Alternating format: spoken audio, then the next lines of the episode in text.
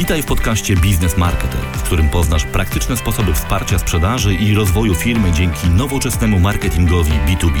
W pierwszym sezonie udostępniam zupełnie za darmo w formie podcastu moją książkę ABC Marketingu B2B. Zapraszam, Łukasz Kosuniak. Recycling treści. Jak ponownie wykorzystywać i przeformatowywać treść. Każdy, kto zajmuje się content marketingiem, prędzej czy później spotka się z problemem zapewnienia odpowiedniej ilości i jakości treści. Większość marketerów, w tym ja, na początku procesu nie doszacowuje, ile czasu i wysiłku potrzeba na stworzenie i promocję treści. Często skutkuje to obniżeniem jakości komunikacji albo zaprzestaniem rozwijania strategii content marketingowej. Jednym ze skuteczniejszych sposobów na zapobieganie takim problemom jest przetwarzanie już istniejących treści. Dlatego z tego odcinka dowiesz się m.in. dlaczego warto ponownie wykorzystywać treści, jak w praktyce zastosować recycling treści, jakie triki stosuję, by sprawić, żeby raz stworzona treść zyskała drugie życie w nowych formatach i mediach. Zacznijmy od definicji. Recycling treści to najkrócej ponowne wykorzystanie wcześniej stworzonej treści, zazwyczaj poprzez jej aktualizację lub zmianę formatu.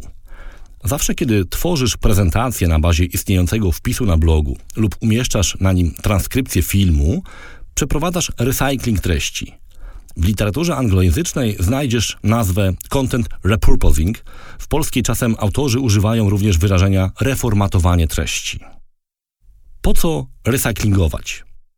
Recycling to jedna z metod ochrony środowiska, którą stosuje się po to, aby ograniczyć zużycie surowców naturalnych i zmniejszyć ilość odpadów. Recycling treści także chroni środowisko, środowisko Twojej pracy. Minimalizuje zużycie naturalnej energii osób tworzących publikacje i znacznie redukuje słabe, śmieciowe pisarstwo. A oto zalety reformatowania treści. Po pierwsze, zwiększasz efekt swojej pracy. Pierwszy powód to szacunek dla Twojego czasu. Stworzenie dobrego wpisu na bloga lub webcastu zajmuje sporo czasu i warto te inwestycje jak najlepiej wykorzystać. Jeżeli masz dobrą podstawę, możesz dość szybko stworzyć kilka dodatkowych formatów z tej samej treści i zwiększyć jej zasięg w sieci. Po wdrożeniu Marketing Automation zorientowałem się, jak wiele treści pochłaniają narzędzia służące do automatyzacji. Recycling pozwolił mi na uruchomienie pierwszych zautomatyzowanych kampanii przy rozsądnym nakładzie budżetu i czasu na produkcję treści. Po drugie, docierasz do nowych odbiorców. Zmiana formatu treści pozwala też często na dotarcie do nowych odbiorców. Załóżmy, że Twój blog odwiedza miesięcznie 10 tysięcy osób. Jeżeli przerobisz artykuł na infografikę lub prezentację i umieścisz ją na SlideShare, uzyskasz dostęp do nowej grupy odbiorców, którzy od czytania wolą przeglądanie slajdów. W kwietniu 2018 roku użytkowników SlideShare było 80 milionów. Część z nich po przejrzeniu stworzonej przez Ciebie prezentacji może zasilić szeroki czytelników bloga. To tylko jeden przykład. Im więcej formatów i mediów, tym większy potencjalny zasięg. Powód trzeci. Poprawiasz widoczność w wynikach wyszukiwania. Wzajemne linkowanie treści z różnych mediów zazwyczaj dobrze wpływa na SEO. W praktyce każdy link z zewnętrznej platformy będzie zwiększać widoczność Twoich treści. Dodatkowo pewne rodzaje treści są zazwyczaj bardziej lubiane przez właścicieli różnych platform. Na przykład Facebook bardzo lubi transmisje i pozycjonuje je wysoko. Jeżeli więc przeprowadzisz taką transmisję na bazie wpisu na blogu, zyskasz stosunkowo duży zasięg organiczny i dodatkową platformę do promocji bloga. Powód czwarty. Dajesz się zapamiętać. Tworzenie nowych formatów treści sprawia też, że Twój przekaz żyje dłużej – Natłok informacji powoduje, że nasze komunikaty, chociaż są ciągle widoczne dla odbiorców, w praktyce przegrywają walkę o uwagę czytelników z nowszymi treściami. Stworzenie nowego formatu sprawi, że dostaniesz kolejną szansę na zainteresowanie odbiorców treścią. Po raz kolejny skorzystasz z efektu świeżości. Powód piąty. Oszczędzasz na promocji. Jeżeli tworzysz nowy format, który będzie wyjątkowo intensywnie promowany na platformach społecznościowych, na przykład live wideo na Facebooku, zyskasz przewagę nad innymi, mniej lubianymi formatami. Dzięki temu będziesz mógł osiągnąć znacznie większy zasięg, za który bez takich formatów należałoby zapłacić właścicielowi platformy, na przykład poprzez wykupienie płatnych postów. Co i kiedy warto przerabiać? Recycling ma maksymalizować korzyści z ponownego wykorzystania materiałów, a jednocześnie minimalizować nakłady na ich przetworzenie. Zasadą recyklingu treści jest jak największa eksploatacja. Ich przerobienie wcale nie musi pochłaniać wiele czasu i energii, za to przynosi wiele korzyści. Evergreen content. Do recyklingu nadają się treści, które mają stosunkowo długi czas życia, tzw. Tak evergreen. Jeżeli treść pozostaje aktualna przez kilka miesięcy czy lat, możesz wielokrotnie przypominać o niej obecnym i potencjalnym odbiorcom Twoich publikacji. Treści popularne. Jeżeli Twoje wideo zdobywa wyjątkową popularność, oznacza to, że udało Ci się zaspokoić istotną potrzebę odbiorców tego materiału. Jest spora szansa, że infografiki czy materiały tekstowe mogą zyskać równie dużą popularność. Warto wykorzystać więc potencjał popularnej treści, aby zwiększyć jeszcze bardziej jej zasięg w innych formatach i na innych platformach. Aktualizacja treści. Przy okazji aktualizowania treści starego wpisu na blogu, warto go wypromować za pomocą dodatkowego formatu. Dzięki temu będzie miał on szansę na dodatkową falę popularności. Pojawienie się nowych formatów. W mediach społecznościowych nowe formaty pojawiają się jak grzyby po deszczu. Jeżeli masz dobre treści, na przykład na blogu, możesz wykorzystać je chociażby w Facebook Live. Mówiłem już wcześniej, że właściciele platform promują swoje nowe formaty i dają im znacznie większe zasięgi. Dzięki starym treściom możesz więc zdobyć nowych odbiorców, jeżeli będziesz się pojawiał w mediach, w których i oni są obecni. Dotarcie do nowych grup odbiorców. Zastanów się, czy każdy z formatów, które wykorzystujesz, jest atrakcyjny dla wszystkich grup Twoich odbiorców i czy we wszystkich daje efekty. Jest wiele osób, które nie mają czasu czytać blogów, ale spędzają wiele godzin miesięcznie w korkach. Są to często ludzie o dużej mocy decyzyjnej i z zasobnymi portfelami. Być może nagranie podcastu na podstawie wpisu na blogu pozwoli Ci dotrzeć do tej grupy. Jakich formatów warto używać? Tu wybór jest ogromny. Jeżeli masz artykuł na blogu, możesz go przerobić na podcast, prezentację na SlideShare, wideo prezentujące całość lub fragmenty przekazu, infografikę i tym podobne.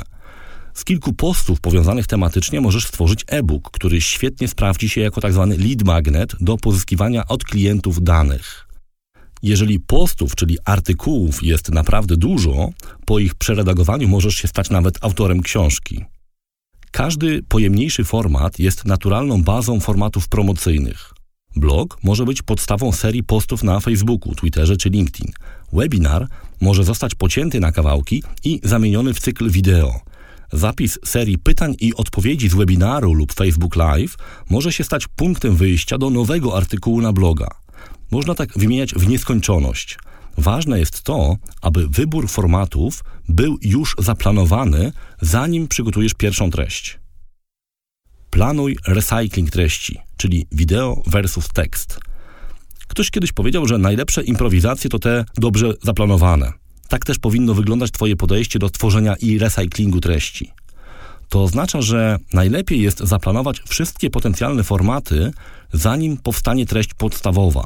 Taki plan pozwoli Ci tworzyć materiały pochodzące z recyklingu znacznie szybciej. Dobre zaplanowanie webinaru umożliwi Ci pocięcie nagrania na równe bloki wideo zawierające jednolity przekaz. Jeżeli bazujesz na slajdach, to ich odpowiednie przygotowanie, np. uzupełnienie notatek prezentera, umożliwi Ci wykorzystanie tych materiałów np. na platformie SlideShare, która jest częścią LinkedIn. Dzięki temu Twoja społeczność profesjonalistów na pewno taki materiał zauważy. Podobnie jest w przypadku materiałów tekstowych. Odpowiedni podział na akapity i dobrze zaprojektowane nagłówki nie tylko poprawiają pozycjonowanie wpisu, lecz także umożliwiają późniejsze przeredagowanie na posty w mediach społecznościowych. Warto myśleć blokami tematycznymi. Omówienie takiego bloku może oznaczać stworzenie pięciu wpisów na blogu, z których każdy może stworzyć e-book. Jest też to wystarczający materiał na webinar, który potem można przerobić na kilka lub kilkanaście materiałów wideo. Zamiast webinaru możesz też wypróbować Facebook lub LinkedIn Live. Treści w poszczególnych formatach nie muszą być identyczne. Jeżeli na przykład tworzysz podcast na podstawie wpisu na blogu, możesz pozwolić sobie na więcej dygresji, oczywiście w granicach rozsądku, ponieważ słuchacze są zazwyczaj zainteresowani większą ilością szczegółów. Jeżeli natomiast przerabiasz na podcast wideo, pamiętaj o elementach graficznych, takich jak wykresy czy tabele, które trudno się omawia. W takiej sytuacji lepiej będzie zapisać je w pliku i udostępnić odbiorcom do pobrania. Przykładowy proces planowania recyklingu treści. Warto zacząć od bloku tematycznego i w pierwszej kolejności zaplanować główne formaty. Sam przez kilka lat tworzyłem dość dużo webinarów, które zawsze rozpoczynałem od stworzenia mapy myśli. To bardzo przydatne narzędzie do planowania struktury materiału. Mapa myśli jest elastyczna, ale też wymusza pewną hierarchię treści dzięki układowi gałęzi. Na podstawie mapy myśli przystępowałem do tworzenia slajdów prezentacji, które potem służyły jako baza webinaru, ale były też publikowane na SlideShare i stawały się podstawą kilku albo kilkunastu postów na LinkedIn. Jeżeli slajdy są dobrze zaprojektowane, możesz je wykorzystać również jako grafiki do postów lub stworzyć na ich podstawie infografiki, które mają bardzo dobrą klikalność. Infografiki dają również możliwość zaistnienia na wizualnych platformach społecznościowych, takich jak przykład Pinterest. Gdy masz już slajdy i skrypt wypowiedzi, możesz przystąpić do tworzenia webinaru. Kiedy masowo produkowałem webinary, nie było jeszcze usługi Facebook Live. W tej chwili ta platforma może czasem zastąpić webinar. Pamiętaj jednak, że specjalne narzędzia do webinarów dają zazwyczaj więcej możliwości, dlatego rozważ dokładnie wszystkie za i przeciw, zanim porzucisz webinary na rzecz Facebook lub LinkedIn Live. Co dalej? Wyemitowany webinar warto podzielić na krótsze, wcześniej zaplanowane części i publikować je regularnie na platformach społecznościowych i każdorazowo linkować do pozostałych formatów. Zazwyczaj z godzinnego webinaru można stworzyć od 5 do 10 materiałów wideo, co przy tygodniowym trybie publikowania zapewnia kilka tygodni wsadu treściowego. Warto też przygotować transkrypcję webinaru i przeredagować ją na kilka wpisów na bloga. Wracam do planowania. Jeżeli webinar jest podzielony na logiczne części, bardzo szybko przerobisz go na serię postów, a seria postów to prawie gotowy e-book. Możesz w nim wykorzystać grafiki, które powstały w pracy nad slajdami do prezentacji. Podsumujmy. Jak widzisz, recycling treści to bardzo efektywna strategia, dostępna dla każdego content marketera. Jej stosowanie pozwoli Ci zaoszczędzić sporo czasu, a odpowiednie planowanie formatów sprawi, że zapewnisz sobie stały dopływ treści o wysokiej jakości na wielu platformach. Takie publikacje będą też dodatkowo pracowały na dobrą pozycję Twojej strony firmowej czy bloga w wynikach wyszukiwania. To wszystko w tym odcinku podcastu Business Marketer. Jeżeli chcesz być na bieżąco, koniecznie subskrybuj nas na Twojej ulubionej platformie podcastowej. Wszystkie odcinki podcastu i dodatkowe materiały znajdują się na stronie businessmarketer.pl, gdzie znajdziesz też link do zakupu mojej książki ABC Marketingu B2B.